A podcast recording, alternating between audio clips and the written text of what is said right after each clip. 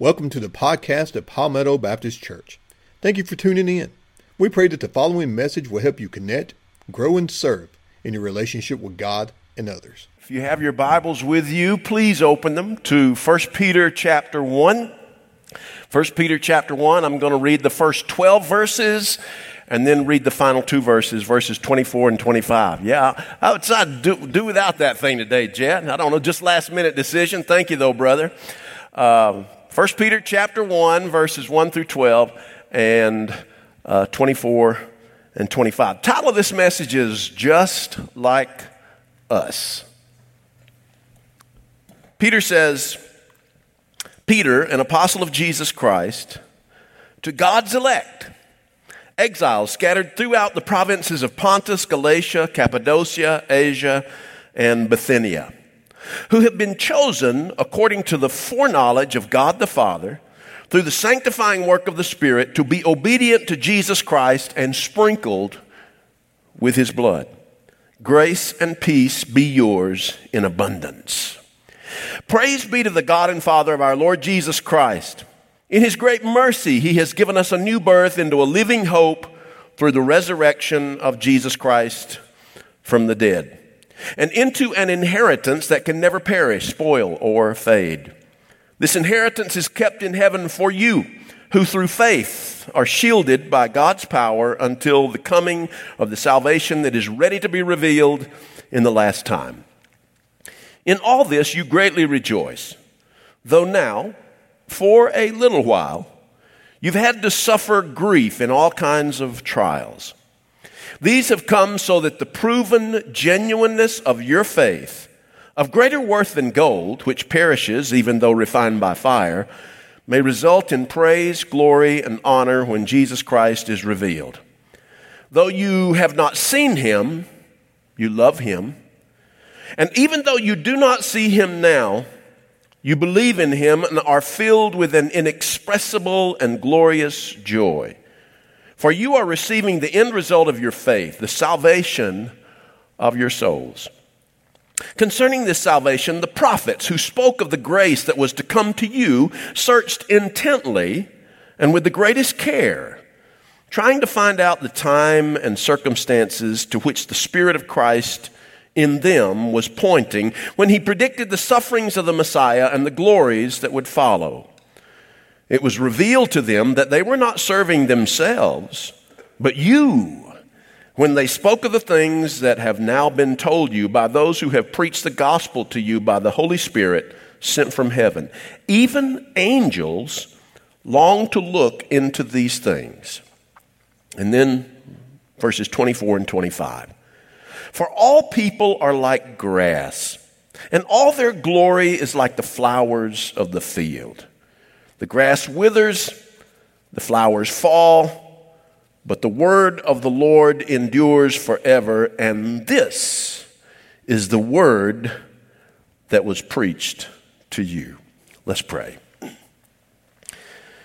Father, we're so thankful to you for your written word. We're thankful to you for your written word because your written word points us to the living word who is your Son and our Savior and Lord Jesus Christ. And Lord, we thank you for the word that was preached not only in the first century but throughout the centuries since. The word of the good news, the gospel. That's your word too. Lord, I'm thankful that your word still gives guidance for us. I'm thankful that the people to whom your word was first written, whether it was in Jeremiah's day in 600 BC or if it was in uh, John's day in 96 AD or if it was in Peter's day, presumably in 65 AD. Those people though so different from us, are just like us. They found themselves in circumstances beyond their abilities to manage, and they were desperate a for a word from you. And Lord, we thank you for that. In Jesus' name, Amen. About two weeks after this uh, pandemic became public, and when we started streaming, along with other churches, streaming our worship services and Bible studies and devotions and so forth, I received a phone call. It was a phone call out of the blue. It was a friend of mine, a fellow pastor. He was calling. I hadn't heard from him in a while. We're close, but we don't talk all that often. And he called me and he said, Look, I, I I was just thinking about you, and I wanted to call you with all that's going on with this coronavirus thing. He said, honestly, he says, uh, I just wanted somebody to talk to you who I felt understands what I'm going through as a pastor. Pastors don't often do that. In fact, I'm sad to say that most of us pastors have a distrust of other pastors. We shouldn't. That's not the way it ought to be. That's not the way Jesus planned it, for sure, for sure. But uh, that is uh, still the way it is. But he called me, and, and uh, we talked for probably about 45 minutes. And by the time we got through, I realized that although he had called me uh, to seek encouragement from me, I was the one who was on the receiving end of the encouragement and the, the comfort. The fact of the matter is, all of us would like to know that there's someone out there that we can talk to who is just like us. Darlene Zschech is the former worship leader for Hillsong Church in Sydney, Australia. Uh, she's written several uh, top of the charts Christ, contemporary Christian songs, most notably Shout to the Lord, that was uh, she wrote and performed during the 90s. Another song that she uh, recorded is one that's called Just Like Us. And the lyrics of that song go something like this All over the world, people just like us are calling your name, living in your love. All over the world, people just like us are following Jesus. So far, during these times of quarantine, while the church is in exile, is what I like to call it, uh, I've been reading in the scriptures on Sunday morning from different crises that people in biblical times were facing and, and how God spoke to those folks in their crisis. For four weeks, I was in the book of Revelation, a crisis that occurred during the last decade of the first century. Uh, in uh, Jeremiah last week, I talked about a crisis that occurred in the uh, first half of the sixth century BC. And then uh, today, uh, from 1 Peter, a crisis that occurred during the first century, in probably, most scholars believe, in the decade of the 60s. All three were different crises, but crises that affected God's people, crises where people looked to God for a word. In, in, Revelation, in that crisis in the last decade of the first century, John wrote to his listeners who were across the sea from where he was. And in verse 9 of Revelation 1, he says, I, John, your brother and companion in the sufferings that are ours in Jesus. In that one simple phrase, John was saying to his readers, I'm just like you. I am experiencing some of the same things that you are. Well, here we're reading in 1 Peter First Peter uh, was written at a time, we think, during the decade of the 60s in the first century. The Roman Emperor Nero was in power. He uh, was a construction fanatic and he wanted to rebuild the city of Rome. The city of Rome was pretty much developed out, at least Rome proper. And so there was a great fire in the year 64. Much of the city of Rome downtown was burned to the ground. And a lot of people blame Nero for it. In fact, he probably ordered the setting ablaze of the city so that he could rebuild it. But after the city was burned to the ground, he needed a scapegoat to blame the fires on. Otherwise, the people were going to blame him. And so, uh, the most convenient people or group of people to scapegoat were Christians. And so, in the city and metropolis, suburban area of Rome, there was a widespread persecution of Christians. It was during this time we believe that the Apostle Paul was beheaded by the Roman Emperor Rome, by the Roman Emperor Nero. Uh, traditional history says that during this time Simon Peter was crucified upside down by the Roman Emperor Nero. But before Peter died, the people in Rome who were Christians, they were fleeing Rome to other parts of the empire seeking protection from the Roman military. And Peter is writing to these people in this crisis. Some people believe that 1 Peter is a handbook for new Christians who were going through different kinds of hardships. If that is the case, then it's kind of like a, a baptismal charge.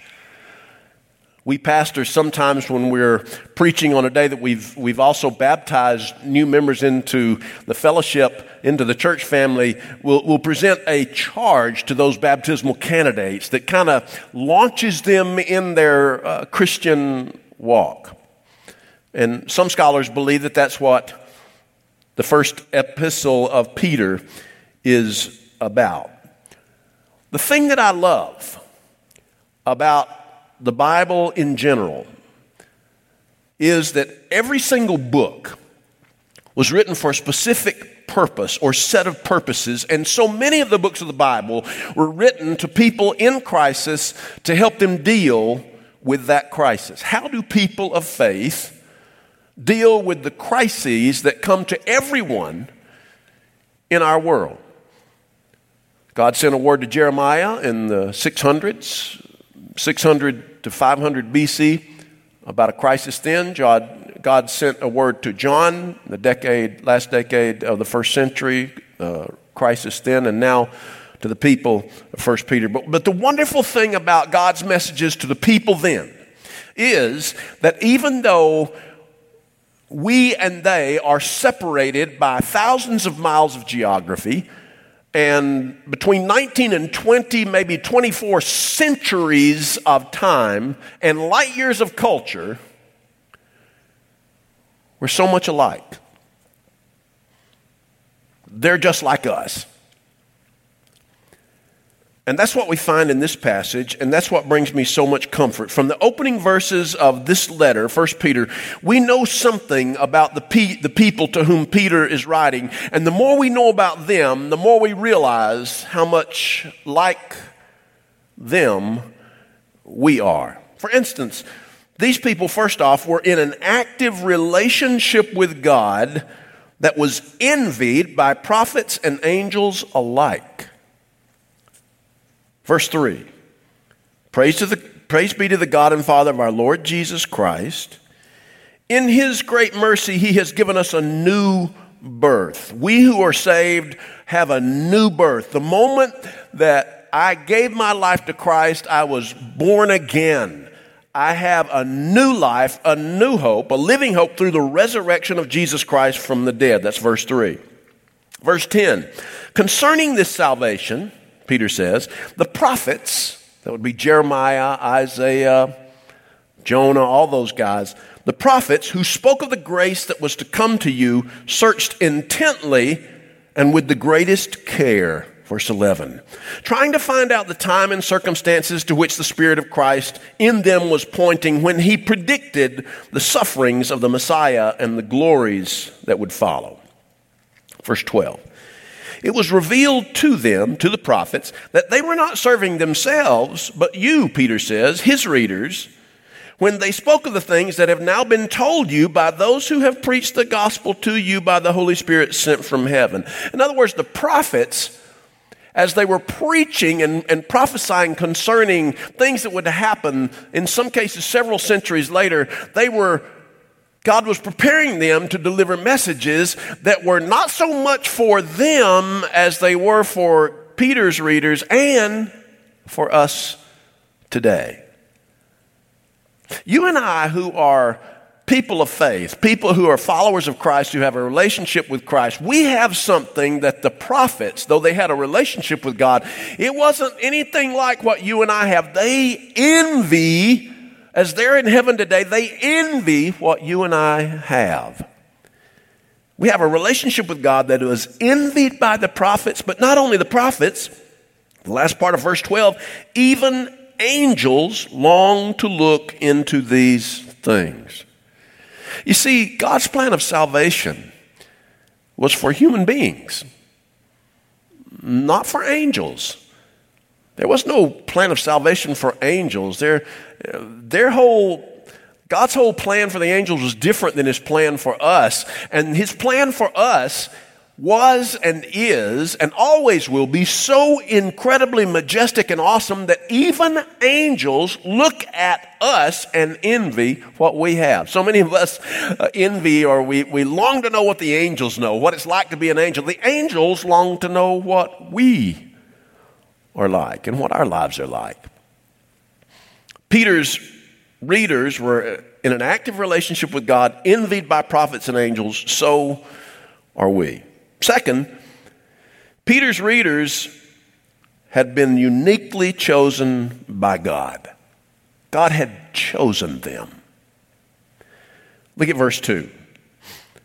He's talking to uh, those people who um, are Christians to whom he's reading, he's, he's preaching, and he says this You who have been chosen according to the foreknowledge of God the Father, been chosen through the sanctifying work of the Spirit. Sanctifying means set apart by the Spirit to be obedient to Jesus Christ and sprinkled with his blood.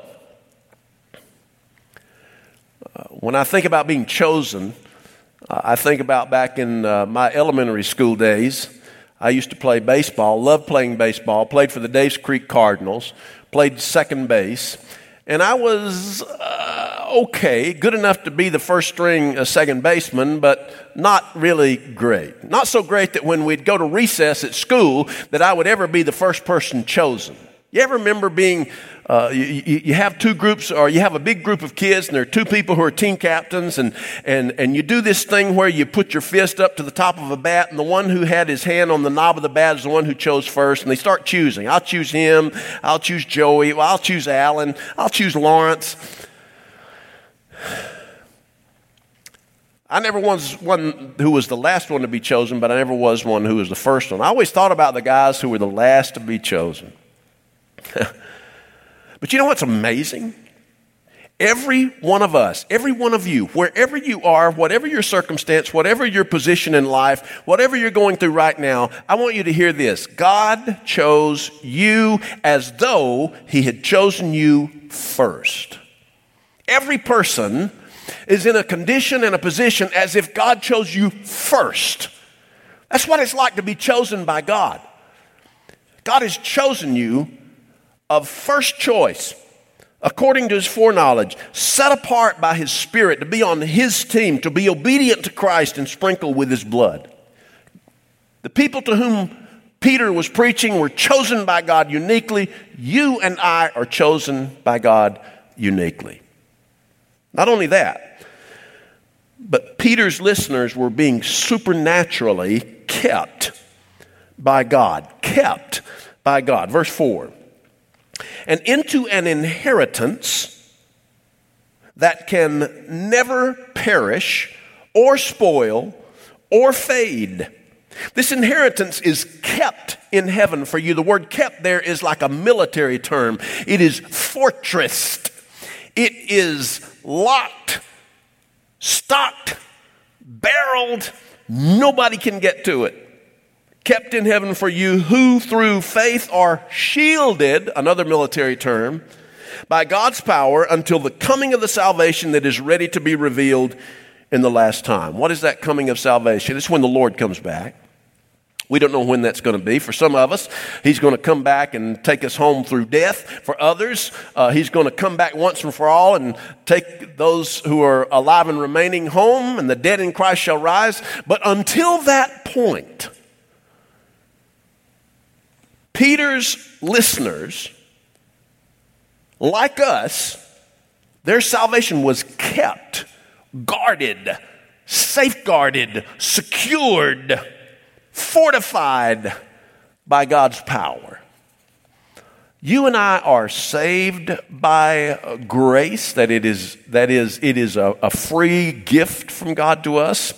and we are kept by God's grace. We didn't do anything to get our salvation. We don't do anything to keep or lose it. Not only that, but Peter goes on to say that his readers were in exile, not where they wanted to be. Verse 1. Peter says, To God's elect, those who've been chosen, Christians, people who are Christ followers, people who have a relationship with Christ, exiles, what is an exile? An exile is someone who is away from their homeland, not necessarily by choice. They're in a position, they're in a location, they're in a condition, they're in a predicament, a situation that was not of their choosing. It's not where they'd like to be. He says, You're exiles scattered throughout the provinces of Pontus, Galatia, Cappadocia, Asia, and Bithynia. Most likely, these were Christians whose home, hometown was Rome, but because of persecution, they had to flee and they were somewhere else trying to manage exile. Many of us, during this time of uh, the COVID 19 pandemic, we feel somewhat in exile. Uh, granted, we've made the use of it, good use of it, but at the same time, there are things we miss. The fact that we miss some things means that we appreciate some things. That's a good thing. And so I, that, that is really good, but, but we kind of feel like we're in exile. We're not exactly where we'd like to be. I'm up here this morning preaching to some media staff, some sign language staff, praise band members, and uh, to, uh, for the most part, this, this worship center is empty chairs. There are people listening online. I appreciate you doing that. Viewing online, I appreciate you. But it's different. I, I, long for the day when we pack this place out again, if we can pack it, play, pack it out with social distancing. I don't know exactly how that's going to work. We'll, we'll work on that for sure. But we're not where we'd like to be. For some of you, uh, it's not just the coronavirus, not just a, a, disease pandemic or a virus pandemic, but you're just in a place whether job wise or relationship wise or depression wise or whatever, you, you are in exile. Some of us have been in exile for a long time, long before a virus broke out. And to us, God has a word. Just like Peter's first recipients were exiles scattered where they did not want to be. You and I are God's people more often than not in places where we'd rather not be. Always looking for something better, always looking for that ray of uh, hope and light at the end of the tunnel. We're in exile, but not where we wanted to be. They were much like us. Not only that, but they were experiencing hardships of various kinds. Verse 6. In all of this, in all of your relationship with God, the fact that you're chosen, the fact that you're gifted, the fact that you're kept, he says, in all this, you greatly rejoice, though now, for a little while, you may have had to suffer grief in all kinds of trials. Hmm. That sound familiar? These have come, he says in verse 7, so that the proven genuineness of your faith, of greater worth than gold, which perishes even though refined by fire, may result in praise, glory, and honor when Jesus Christ is revealed. They were experiencing hardships. Peter knew it. He's trying to address what they're uh, feeling, he's trying to help them navigate these uh, uncharted waters. God is doing the same thing for us. We go through different trials, we go through different hardships, and God always has a word for us if we're just be willing to listen.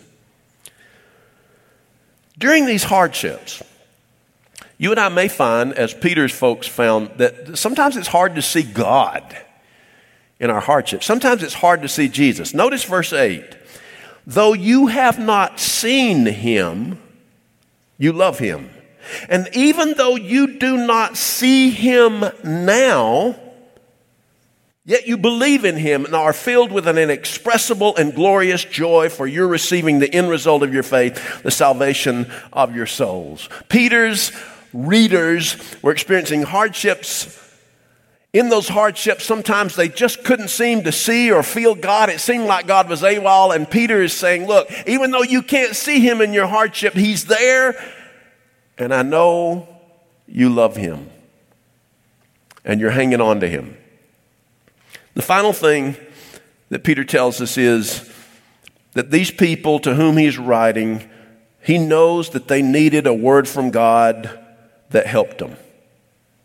So, why was Peter writing to these people? Well, they were living in uncharted waters. They were desperate for a word from God, a word that would last. And so, in verse tw- verses 24 and 25, Peter mentions something. He says, For all people are like grass.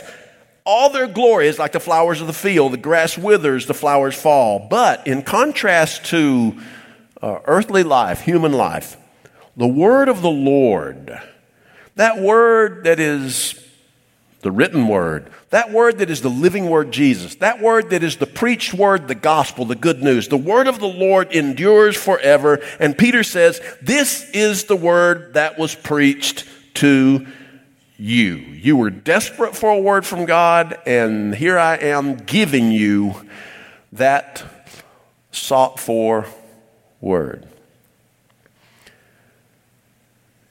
In the past several weeks, we who are uh, pastors, shepherds, preachers, have sought God for a word to our people in crisis.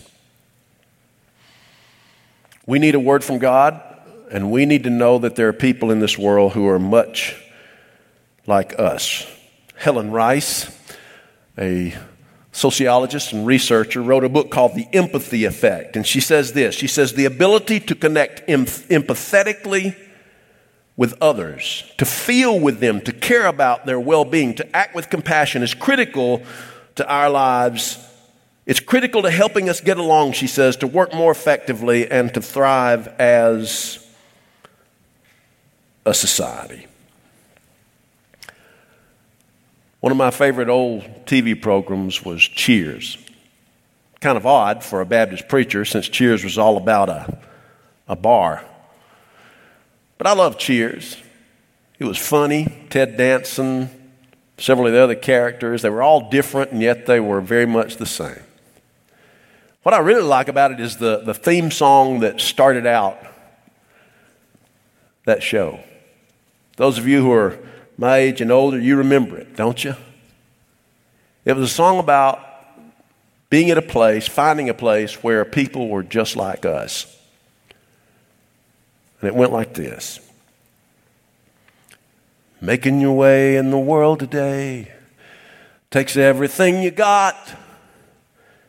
Taking a break from all your worries sure would help a lot. Wouldn't you like to get away? Sometimes you want to go where everybody knows your name. And they're always glad you came. You want to be where you can see our troubles are all the same. You want to be where everybody knows your name. You know what I love about my church family? It's that they're just like me. No, we're not, we're not all in the same boat. Even in this crisis, not everybody's in the same boat. But we're all in different boats navigating the same body of water. Jesus has brought us together. We have a relationship with Him. And it's a relationship that unites us. Granted, we, we disagree on so many things, even people in my own church family. You want, you want to start a fight in a Baptist church? Just pull some folks together and mention most any social issue, mention politics, mention the color of the carpet, mention changing anything and you'll have a fight on your hands. But one thing I know